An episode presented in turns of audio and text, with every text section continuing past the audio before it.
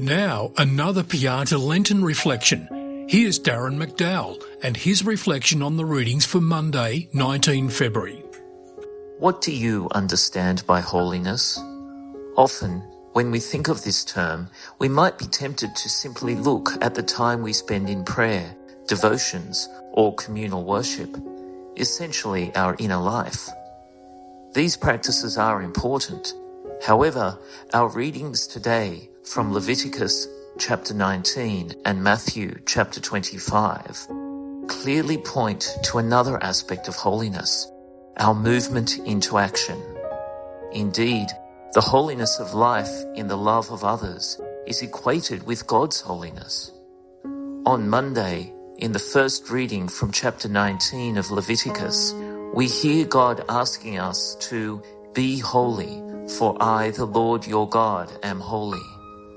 The reading then describes this holiness as the just and loving ways we treat our brothers and sisters, giving them justice and love.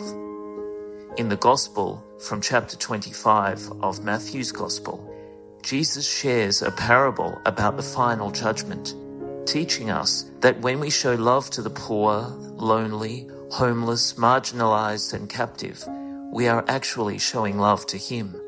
In doing so, we reflect the holiness of God. Notice, though, that Jesus is principally identifying with those who are in need, suffering, isolated, and lonely, the stranger.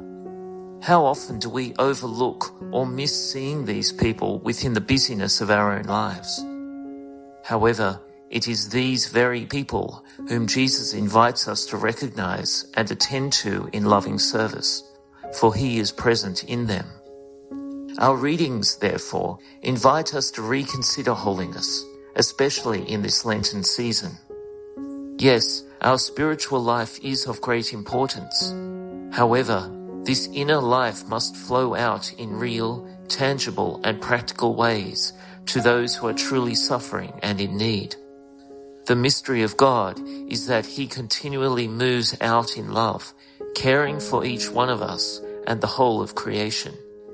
It is this mystery which we journey towards celebrating at Easter, the movement of God outwards, to be so connected and loving to us that he would die for us in order to save us. His holiness is love in action. Is ours? Let us pray. Lord Jesus, in opening my eyes to see the poor and suffering around me, move me into action in order that I may grow in holiness and love of you. Amen.